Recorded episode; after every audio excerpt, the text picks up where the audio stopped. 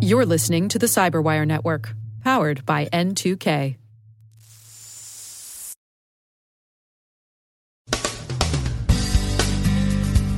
A spearphishing campaign against Ukraine has been traced to the so called Luhansk People's Republic. Anonymice threatened to rain chaos on Yorkshire if Julian Assange isn't freed. Actually, more chaos, since the initial chaos was perhaps too easily overlooked. An implausible venture capitalist is asking people if they're being paid to badmouth a security firm. And pirated Game of Thrones episodes carry malware.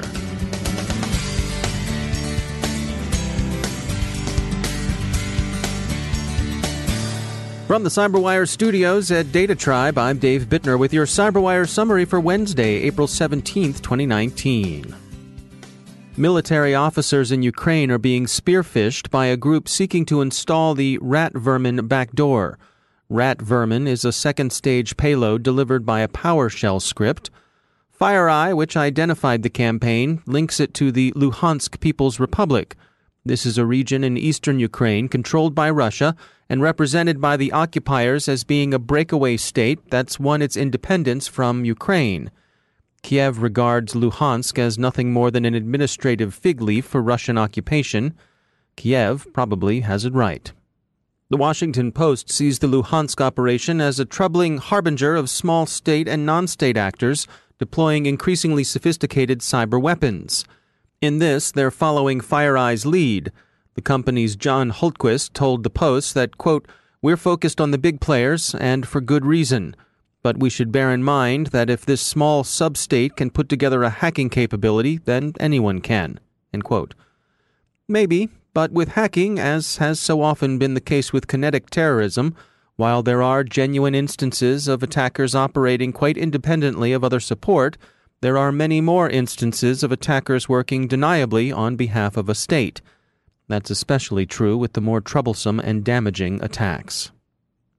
FireEye did say it found no evidence that the Luhansk group was being assisted by Russia, but here that old chestnut that absence of evidence isn't the same thing as evidence of absence should be kept in mind. And to ask if the Luhansk People's Republic is receiving assistance from Russia is a little like wondering whether Google receives assistance from Alphabet. In both cases, they're wholly owned subsidiaries. So, alternatively, this aspect of the campaign might be more realistically viewed as a Russian attempt to achieve plausible deniability, and not as a small group breakout into the big time. Here's an example of what looks like small group activity. Contrast it with the sophistication of the rat vermin installation campaign. Supporters who wish to stand by Julian Assange are doing so by taking two Yorkshire councils' websites down. Presumably, the attacks on Barnsley and Bedale would prompt a groundswell of hacktivist pressure in favor of Mr. Assange's release. Barnsley Council said it had indeed sustained a distributed denial of service attack and that it had succeeded in restoring its website. The council also alerted the National Cybersecurity Center of the incident. The Bedale matters were a little different. The Bedale Town Council said it was unaware that anything had happened to its site. So go figure. Anywho, needless to say, someone has claimed responsibility for the incidents. Tweets from the Philippine Cyber Eagles and the anonymous España both claimed credit. And Cyber Ghost 404, thought to be the founder of both groups, if indeed these are groups in any meaningful sense, offered a menacing message. Quote, Free Assange or chaos is coming for you. So there. Why Yorkshire was chosen as the beachhead for this particular hacktivist invasion is unclear. In the case of Bedale, apparently nothing happened at all, unless, of course, that particular corner of North Yorkshire is ordinarily so chaotic that any new chaos that came for you, for them, was just lost in the sauce. But it looks like another hacktivist fizzle. And of course, Mr. Assange remains in custody. But to return to the spearfishing campaign in Ukraine, FireEye's Hultquist makes a good point later in his interview with the Post. He noted that Russia's hybrid war in Ukraine has been a kind of proving ground for attack tactics and techniques. The Post quotes Hultquist as saying, It's created this consistent battle rhythm of activity that we'd never seen before. Russian cyber operators have a record of perfecting their method against Ukraine and then using them elsewhere, and that does seem beyond serious question. But as a sign of increased capability on the part of unrecognized microstates and others with axes to grind? We'll wait and see. If Sealand or the Republic of Awesome turn out the lights in North Yorkshire or change every high schooler's grades in Union County, New Jersey, that would be a different matter. Moody's Investors Service recently published research titled Credit Implications of Cyber Attacks Will Hinge on Long Term Business Disruptions and Reputational Impacts. The report outlines which business sectors they believe have high risk exposure to cyber attacks. Derek Vadala is Managing Director of Global Cyber Risk for Moody's Investors Service. So we view cyber risk as event risk. And so we recognize that there are now these global cyber events which have real dollar value impact. If you look back to 2017 in NotPetya, there's a view that that was about $10 billion of exposure across a number of different companies, with about $2.5 billion really focused on just four companies. When you start to think about these kinds of very uh, large financial impacts across individual companies, you can start to think about how that affects overall liquidity and other financial strength of those individual companies and how that could eventually have an impact on credit. And so that's the way we're thinking about it is these financial exposures due to cyber events can have a channel to credit at some point if they rise to a certain level.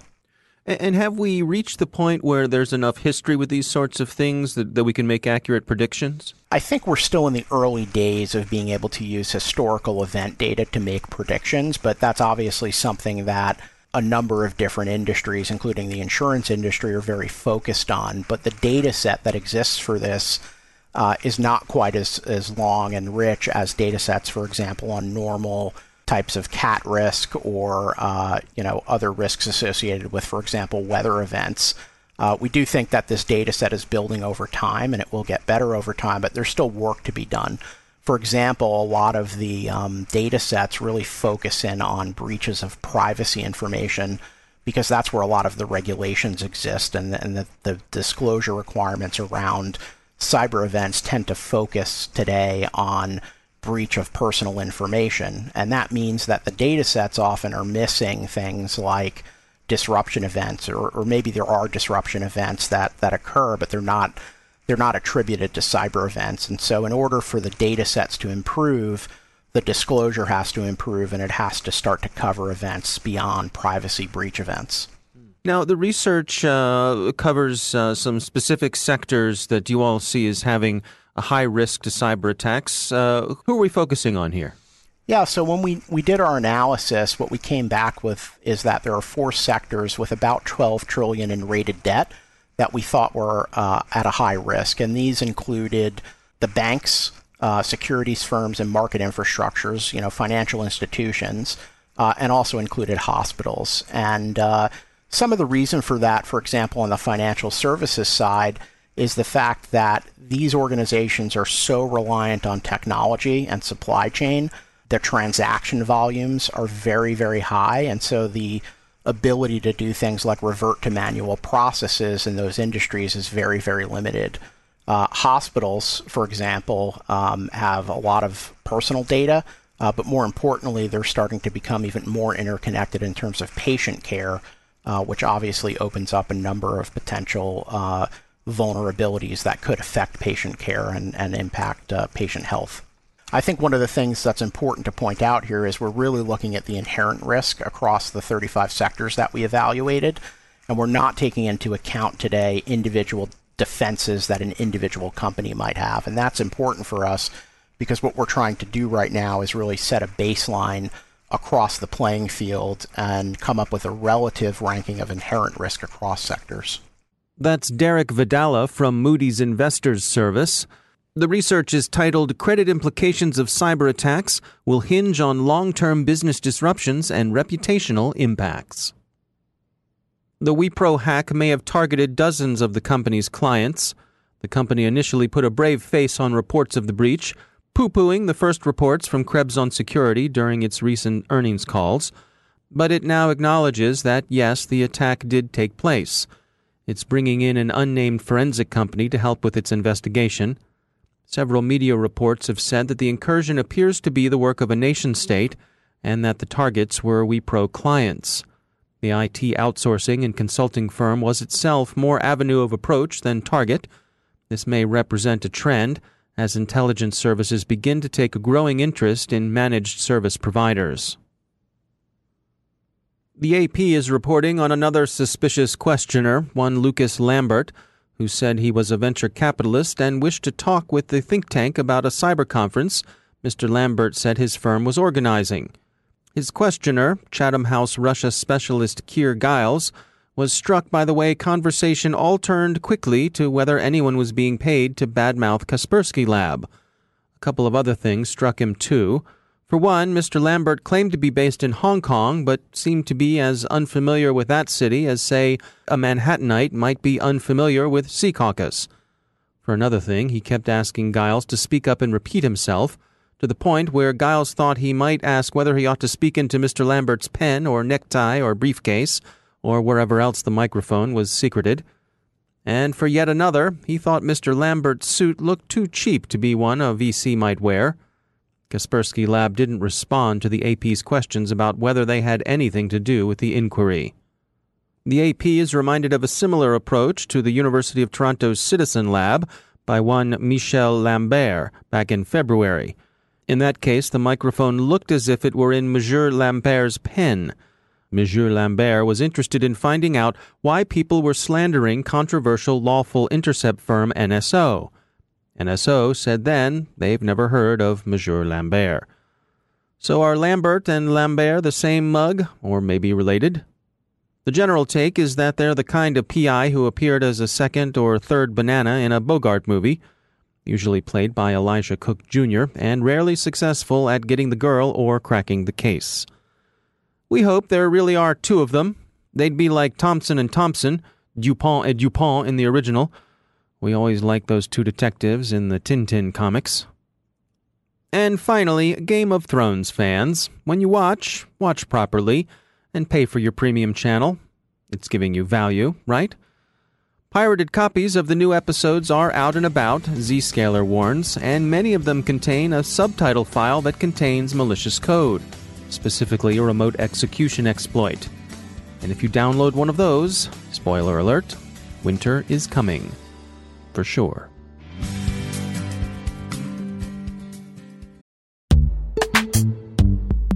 Every day, your IAM tech debt grows. Your multi generational services struggle to work together. Building an identity fabric can fix this. It makes all your identity tooling stronger and allows you to connect any app to any service you want to use with zero coding, zero maintenance, and zero app downtime. Strata's identity orchestration platform separates the identity logic from your applications so you can optimize existing IAM tools and manage them in a single control plane. Now, every vendor, standard, and architecture work together. In short, building your identity fabric means you can secure your non standard apps keep your complex access policies, retire outdated IDPs, and modernize in record time. So build your fabric with Strata Identity and get rid of tech debt for good. Visit strata.io slash cyberwire, share your identity priorities, and receive a pair of AirPods Pro. Offer valid for organizations over 5,000 employees. Connect today at strata.io slash cyberwire.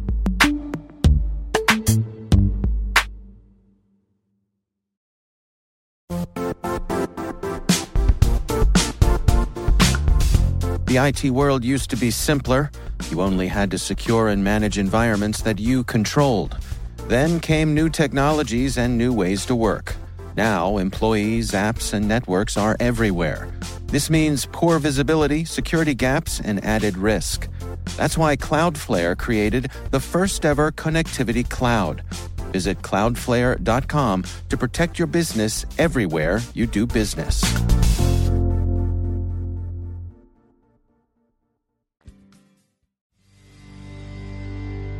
And joining me once again is David Dufour. He's the Vice President of Engineering and Cybersecurity at Webroot. Uh, David, it's great to have you back. You all recently released some survey results that tracked artificial intelligence and machine learning. Uh, what did you find out here? ML AI, it's, it's very close to me. We've been spending 10 years plus doing machine learning at Webroot.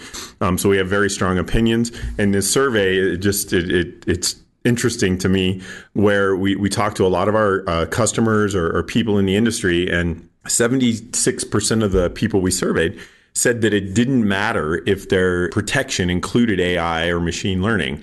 But then 70% said they wanted to see advertising that said you used AI or machine learning. Oh so wow! I, yeah, I'm not exactly sure where the connection there is. And what what I think is, you know, I go out to the MSP shows and things like that, and I talk to folks. I think the feeling is if you're doing AI and ML, then then you're perceived as being technically advanced and and really forward thinking. But it doesn't necessarily have to be in the product they buy from you. Huh. That's fascinating because uh, I, I mean certainly we've seen at like you say at the trade shows uh, it's all over everything. What an interesting gap there. Well, it is. And you're exactly right when you say it is all over everything. And I think a lot of times people lose sight of the value that artificial intelligence and machine learning can bring and they're more interested in seeing that it's that it's available. And I think what we need to do as an industry, not as the producer, but as the consumer, understand what value that the ML or AI is going to bring to you, not just is it in there. Because um, a lot of folks see that, they see the hype, and, and they just run with it. Where if you really understand the specifics, um, where it's helping, where it's not helping, that's how you can really make a, a judgment if, if it's something valuable to the product you're buying. And what about the, the sophistication of the tools themselves? Are people are you finding that folks are comfortable using these tools? Well, from from our perspective, as a consumer of our solution, shouldn't even know if it's AI or ML. So mm. you could be using it and have no idea that you're using uh, any type of machine learning environment because it should automatically protect, it should automatically remediate, it should automatically do everything for you um, as much as possible. Now there are tools that uh, you have to be interactive with and, and those tools uh, have varying levels of complexity and knowledge that you have to have. So it really depends on the tool um, and and what you're using it for. Yeah, it sounds like. Uh, you know, your marketing folks would probably like you to install a little red blinking light that lights up every time the machine learning or artificial intelligence is being used, right? Um, yes, and I and I hope none of them listen to this because then I'll be having my engineers put a little blinking red light and wondering why they're doing it. right, but right. You're absolutely right, dude. Yeah, the other side of it? Are, are we seeing that the bad guys are making use of this stuff as well? You know, there's a huge belief that the bad guys are. We're not seeing as much of it that correlates with the belief that they are. Machine learning is very sophisticated. There are non machine learning methodologies that you can use to attack machine learning models that take less sophistication and less complex uh, techniques. And there's, as we said, the whole tried and true items as well of, of types of cybersecurity attacks that are more simple. So if you don't have machine learning on the machine protecting you, you know those those methods are good as well. Where am I going with all this? If you're a cyber criminal, you're going to use the stuff you know already, path of least resistance. Now, there could be some cyber criminals out there, you know, large ego, they want to really, you know, use some advanced techniques, but those are very, very few. Most people are just opportunistic. So again, we're not seeing a lot of it, but it is in existence, and, and I'm sure over time it'll start growing.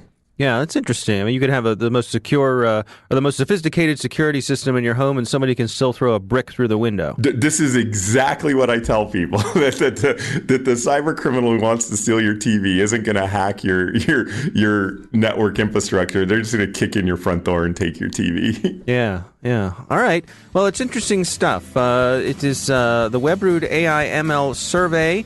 Uh, and you can find that on the Webroot website. David Dufour, thanks for joining us. Great being here, David.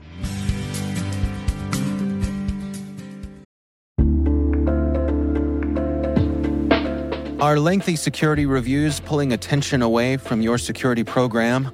With the largest network of trust centers, Vanta can help you streamline security reviews to win customer trust, save time, and close deals fast. Proactively demonstrate security by showcasing key resources like your SOC 2 or ISO 27001 and provide real time evidence for passing controls. And when a security questionnaire is required, Vanta takes the first pass for you. Visit vanta.com/cyber to take a self-serve tour. That's vanta.com/cyber.